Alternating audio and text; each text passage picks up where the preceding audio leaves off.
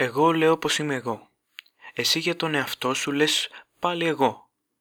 Το εμείς είναι εγώ συν εσύ, σε παρένθεση εγώ από την άλλη πλευρά. Το εμείς είναι ένας όρος που έχουμε εφευρέσει για να συμφωνούμε σε ιδέες.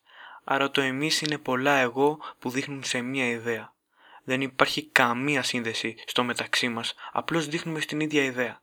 Οπότε τι είναι αυτό που δεν κάνει αυτή την ιδέα εγωιστική; Με λίγα λόγια το εμείς είναι μια άλλη εκδοχή του εγώ και αν δύο μυαλά είναι καλύτερα από ένα, τότε τα δύο εγώ είναι πιο επικίνδυνα από ένα.